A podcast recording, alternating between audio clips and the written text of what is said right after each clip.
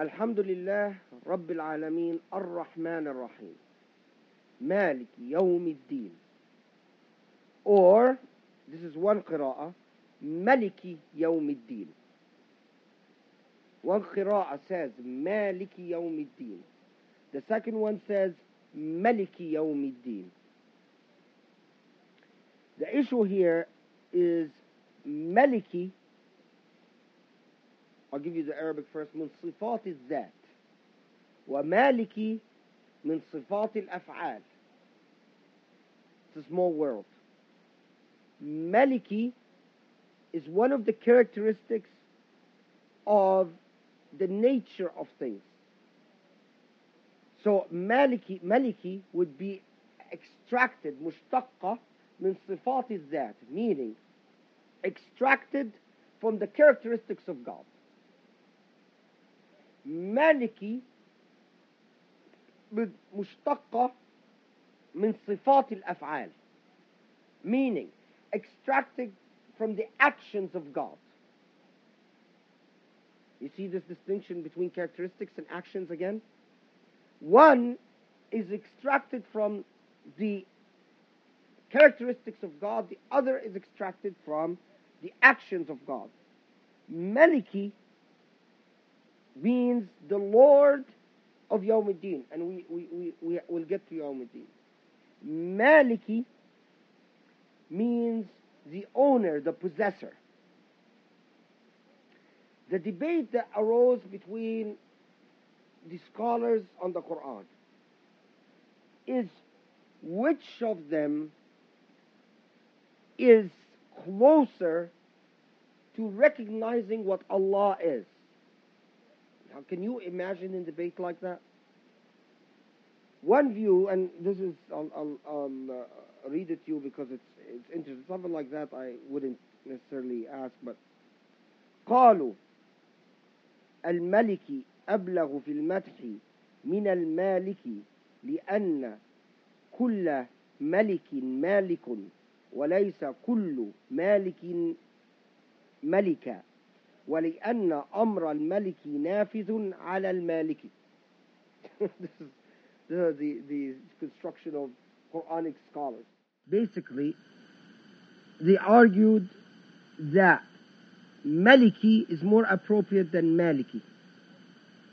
And Maliki is more appropriate because لأن كل ملك مالك meaning every malik, every lord is malik, meaning is an owner. Every lord is an owner. وليس كل مالك ملكة and not every owner is a lord. You could be an owner but not a lord, and you could be a lord but but, but every lord is an owner.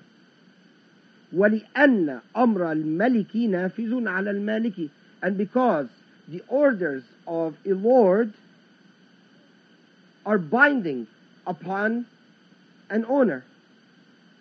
A, a lord controls the owner. Maliki nafizun ala al-maliki. Now, I have to tell you, I personally read Maliki Yawmiddin and not Maliki Yawmiddin because to say, to try to justify one qira'ah over the other through this way, to say, well, which is better, a lord or an owner, seems to me not to make much sense. It seems to me not to make much sense because it depends on how far you want to take the idea. If you say, well, Malik means the owner, and then you say, the Malik, the owner of the Malik, the owner of the Lord. I've solved the problem. I mean, why? I mean, I've just given God the ownership of the Lord, so that in itself doesn't resolve it. What seems to resolve it, in my view at least, or in the view of, of the majority as well, is either the transmission or the reading itself. the appropriateness of the reading. The, the, the in, in other words, if we say that it is a qira'ah, then which is easier for which tongue? Since I am from the Egyptian lands, Maliki Yawmiddin is more impactful, qira'ah, than Maliki Yawmiddin.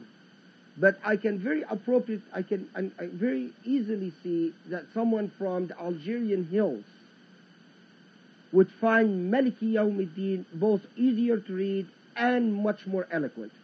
In other words, I believe that Iqra'a is allowed to leave, to accommodate different cultural settings of elo- eloquence. When your ear becomes refined in Arabic, certain readings of Arabic will sound infinitely more eloquent to you than others.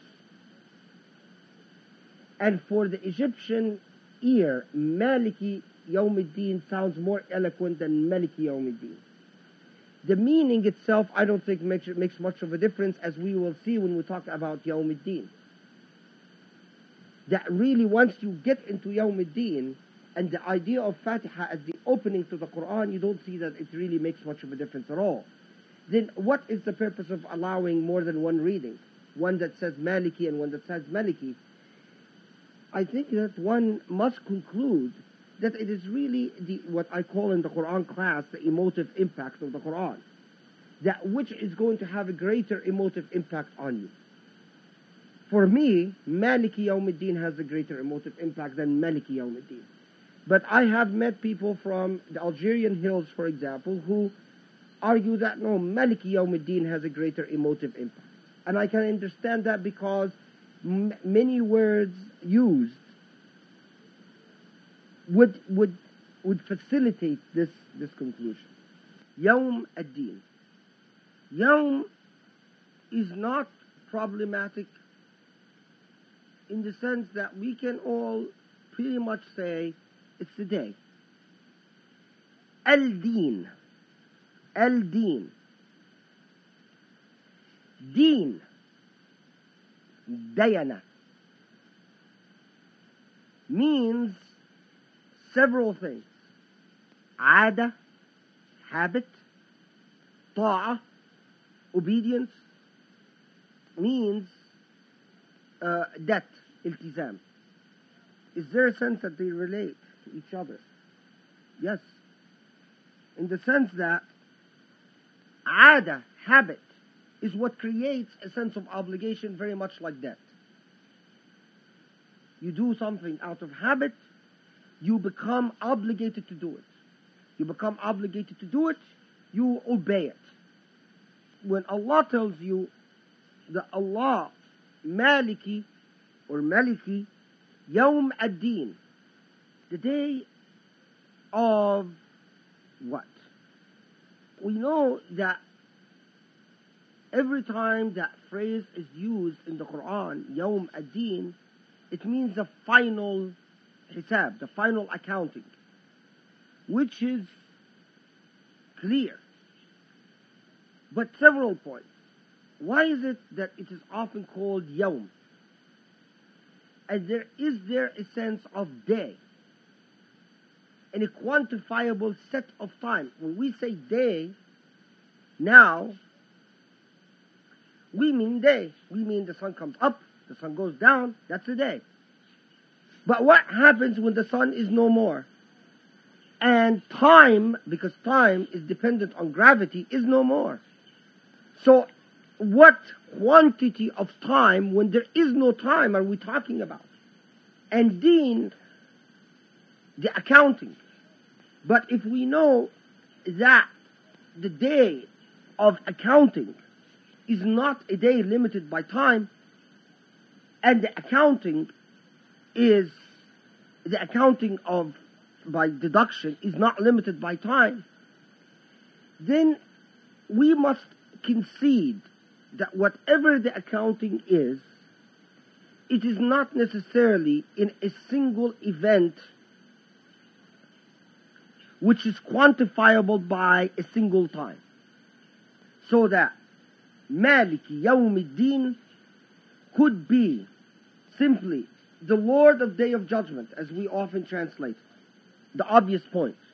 The Day of Judgment, God sits as the boss. It is also the master of the time span, whatever it is, of accountability. It is extremely interesting that dayana, which we said means habit and means obedience, connotes the idea of debt. It is very important to remember that it is the time where you pay up. As we said, we do not want to limit it in rather a simple-minded fashion to a specific day. But we say it is the time of accountability, whatever the span of that, which could be all time.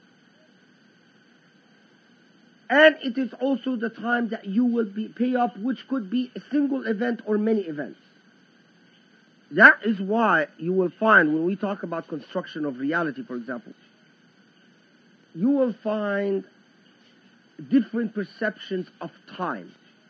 Have you ever gone back home, or at least those of us who come from certain areas, and you see an old man or woman sitting on a chair out in the street in the same position for hours, expressionless? and then you sort of you're taken by surprise when you find this person getting up. You start wondering, does this person ever move? But then you discover that this person actually gets up to do something, to eat, to wash. Sometimes actually you discover that this person does a lot very early in the morning, but then comes and sits in this one position for hours. Well, obviously, time has been reconstructed in the consciousness of this person to mean something very different than the one you might have time is something very different for this person. You take someone who has a certain specific, let's say, people who tell you, oh, I have half an hour, so I'm going to do this, this, this, this, this. And you think to yourself, it's like half an hour, and they're going to do all of these things in half an hour. And in fact, they do them. Or the famous story about the lawyer who would button his shirt upwards, downwards, because he discovered it can save him two seconds. Then from downwards, upwards.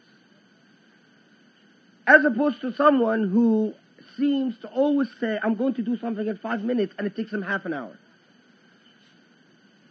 Time is means something different to these people. It's constructed differently.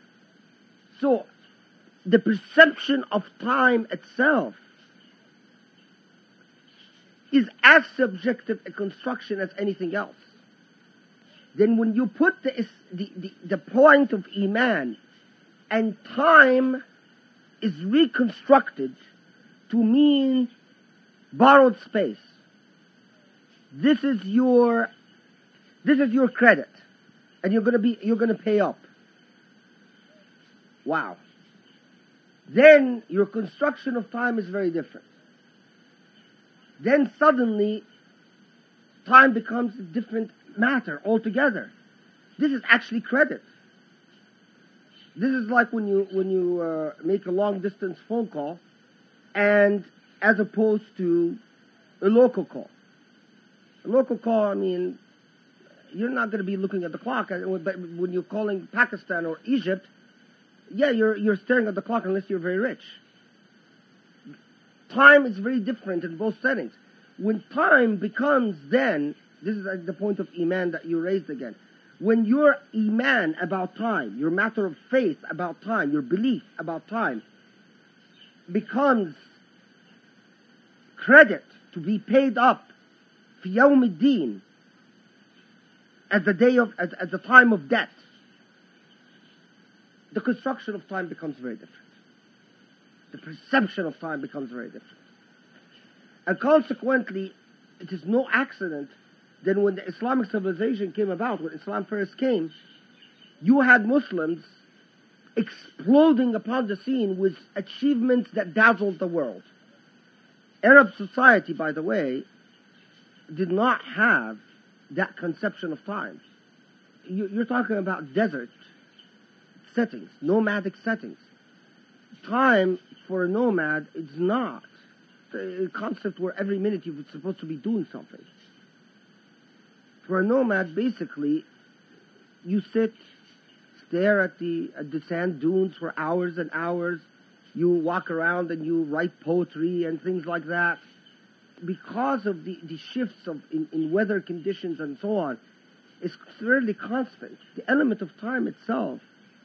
But yet when you have Islam come in, this discourse about time bearing credit is introduced so forcefully that you have then, for the first time in the history of this area, whether this area is under Pharaonic power or Phoenician power or Philistine power or Israelite power or Syriac power, Assyrian power, in the first time of the history of this era, you have people writing volumes, a, single, scholar or a single jurist living and writing a book that's 35 volumes and another book that's four volumes, and another book that, uh, like Suyuti he writes 200 books, you cannot do that without a certain conception of time.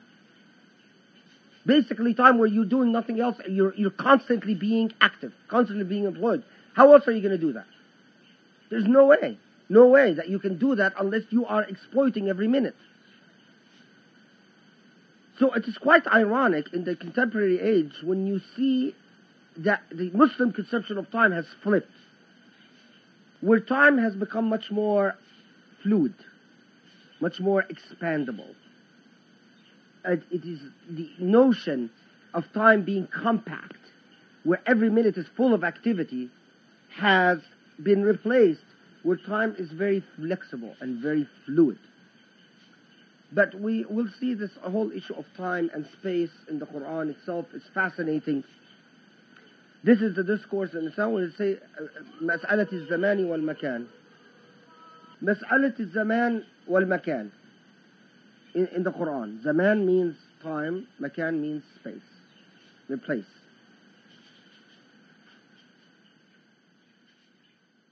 Okay.